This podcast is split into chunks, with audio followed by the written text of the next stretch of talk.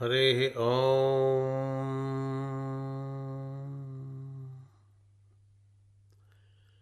ज्ञानिनामपि चेतांसि देवी भगवती सा बलादाकृष्यमोहाय महामाया प्रयच्छति।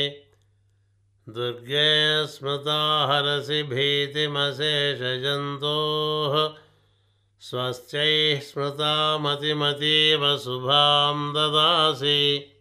दारिद्र्यदुःखभयहारिणि क्वा त्वदन्या सर्वोपकारकरणाय सदार्द्रचिता सर्वमङ्गलमाङ्गल्ये शिवे सर्वार्धसाधिके।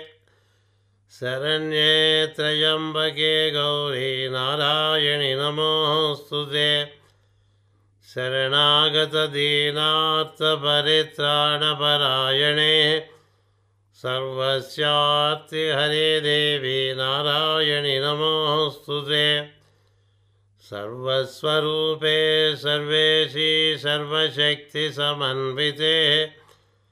भयेभ्यस्त्राहिनो देवी दुर्गे देवी नमोऽस्तु ते रोगानशेषानपहंसि तुष्टा हृष्टा तु कामान् सकलानभीष्टान्। त्वामाश्रितानां न विपन्नराणां त्वामाश्रिताह्याश्रयतां प्रयान्ति। सर्वबाधाप्रशमनं त्रैलोक्यस्यखिलेश्वरीः एवमेव त्वया कार्यम् अस्मद्वैरिविनाशनम् ॐ दुं दुर्गायै नमः